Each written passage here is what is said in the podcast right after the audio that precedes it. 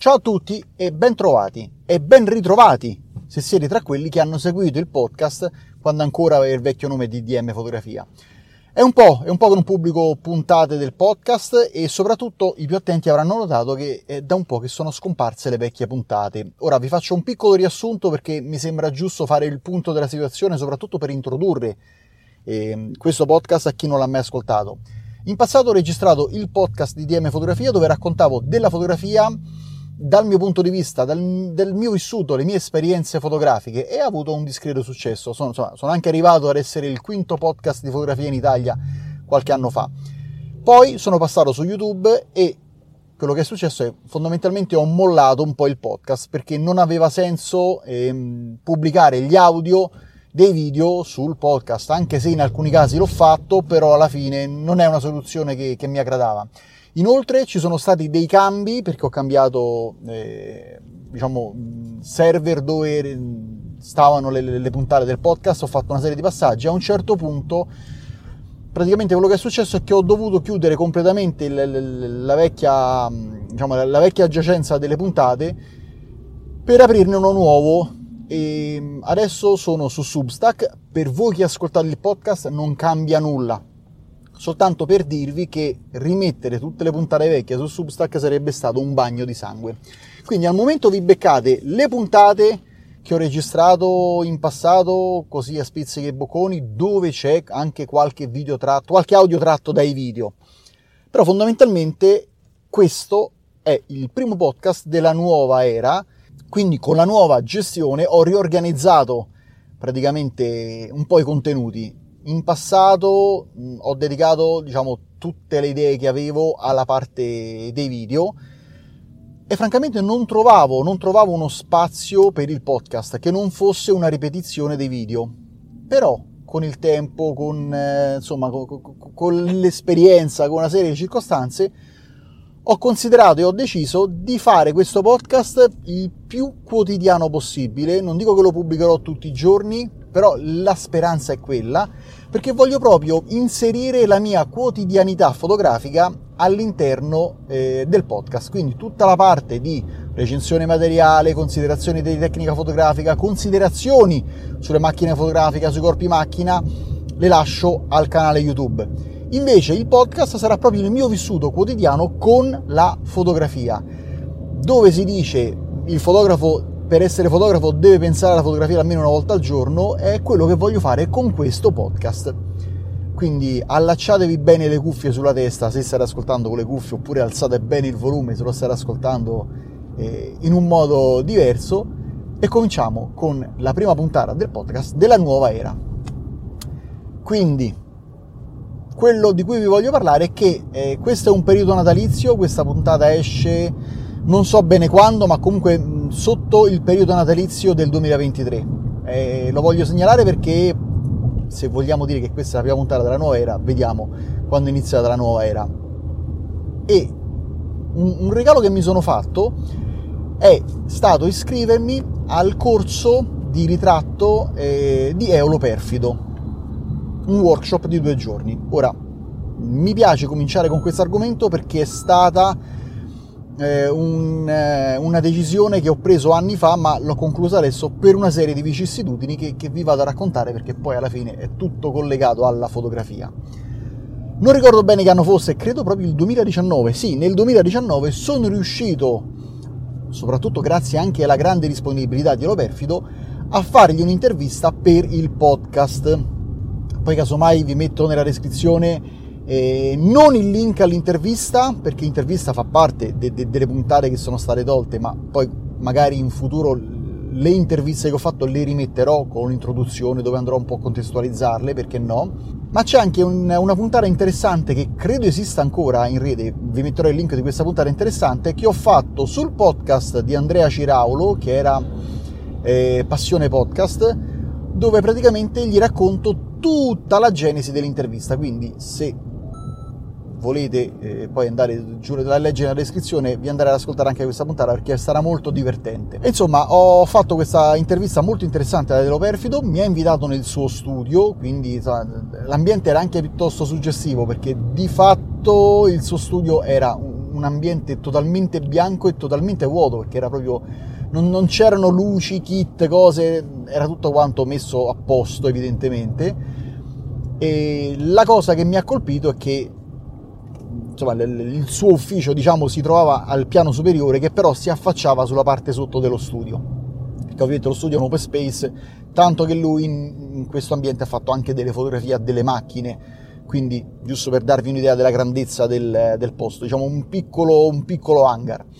E nel salire ho trovato un, uh, un, un, vecchio cabinato di videogiochi di quelli che ne esistevano insomma nelle sale giochi degli anni 80 e gli ho chiesto se era un, eh, un, cabinato con dentro il MAME, ossia l'emulatore di tutti i videogiochi che, che sono usciti nel, per questo tipo di, di, di, supporti.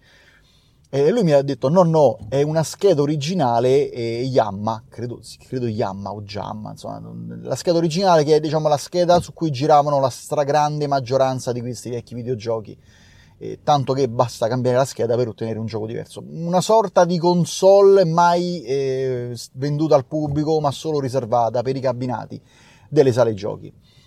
E già questo mi ha fatto ben sperare, perché comunque sia, già sapevo che insomma, ero perfido fosse un nerd, uno dei nostri, insomma, perché già solo seguivo su Facebook, eh, questo era palese, però vedere una chicca così nel suo studio fotografico, insomma, bene, è dei nostri, ottimo.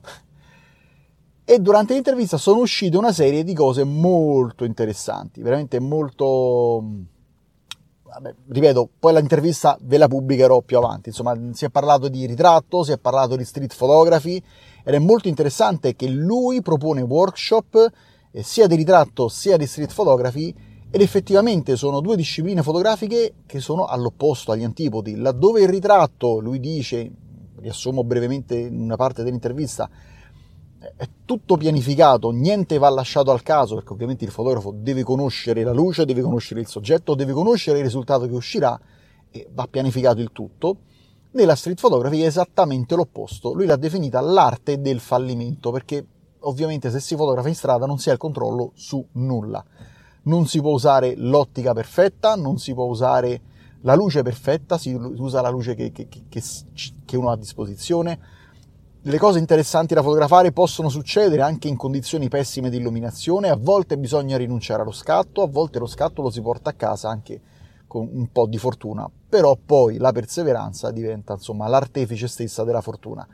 Quindi al termine dell'intervista io avrei voluto partecipare ai suoi workshop perché dico la verità, oltretutto ora non voglio farlo lo sponsor, però un fotografo di caratura internazionale che propone workshop con tutta la sua professionalità, la sua competenza, tanto che lui è ambassador Leica e fa questi workshop in collaborazione con la Leica Academy, vengono date macchine fotografiche Leica per, per tutta la durata del workshop, insomma voglio dire il tutto ha un costo molto, molto, molto onesto.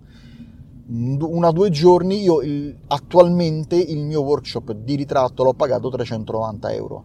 Ripeto, è molto onesto, soprattutto per l'attrezzatura e soprattutto per il fotografo, perché altri workshop dove magari ti devi portare l'attrezzatura hanno prezzi di poco inferiori e altri workshop oppure corsi di fotografia online insomma, fatti da fotografi sicuramente non più eh, professionali e bravi di Eolo, hanno costi infinitamente superiori. Non faccio nomi, però ci sono costi di corsi online dove prendi e scarichi il video, prendi gli esempi, insomma c'è tutto, ma non c'è un contatto diretto con, eh, con eh, il docente che superano anche 1000 euro. È vero, si tratta di fotografi di fama internazionale, ma è anche vero che io il workshop con ero io, chi, chi, chi, accetta, chi compra questi corsi paga molto meno e ha un contatto diretto, è un contatto diretto. Quindi durante il workshop eh, ovviamente ci sarà un, uh, una, serie, una, serie, di domande, non so quali domande farò perché questo dipende, però l'idea è proprio di avere il contatto diretto con la persona, tanto che io non ho dubbi sulla qualità del, del, del corso, ma questo probabilmente mi spingerà anche a fare poi il corso di street photography. Ho scelto di fare il corso di ritratto perché effettivamente la ritrattistica è la mia passione fotografica, è quella che scatto più volentieri, è quella dove ritengo di avere più, più successo. E il workshop che seguo, che ho deciso di, di, di seguire, non lo faccio tanto per la gestione del set, cosa che comunque mi insegnerà qualcosa, ma un punto dove sono veramente, veramente debole è tutta la fase di post-produzione, perché in effetti la post-produzione non è una cosa che ti spiegano quando fai un corso di fotografia o un corso avanzato di fotografia o anche un corso di ritratto. Devi fare un corso di post-produzione. Ne, ce ne stanno, esistono, però sono corsi eh, generici che affrontano la teoria della post-produzione su qualunque genere fotografico. Di specifici che io sappia, perlomeno non ne ho trovati. Ovviamente, ovviamente sono corsi che fa bene fare, però in questo caso eh, la seconda giornata di workshop eh, sarà dedicata al, eh, ovviamente alla, alla, visura delle fotografie scattate in studio e alla post-produzione del ritratto, quindi ci saranno insomma tutte le, le, le, indicazioni, le dritte, cosa è meglio usare, è meglio Lightroom o Photoshop, in quale caso si usa Photoshop, insomma non lo so, però la teoria eh, che, che, il programma esprime questo, questo concetto, che insomma, saranno gestiti e insegnati gli strumenti.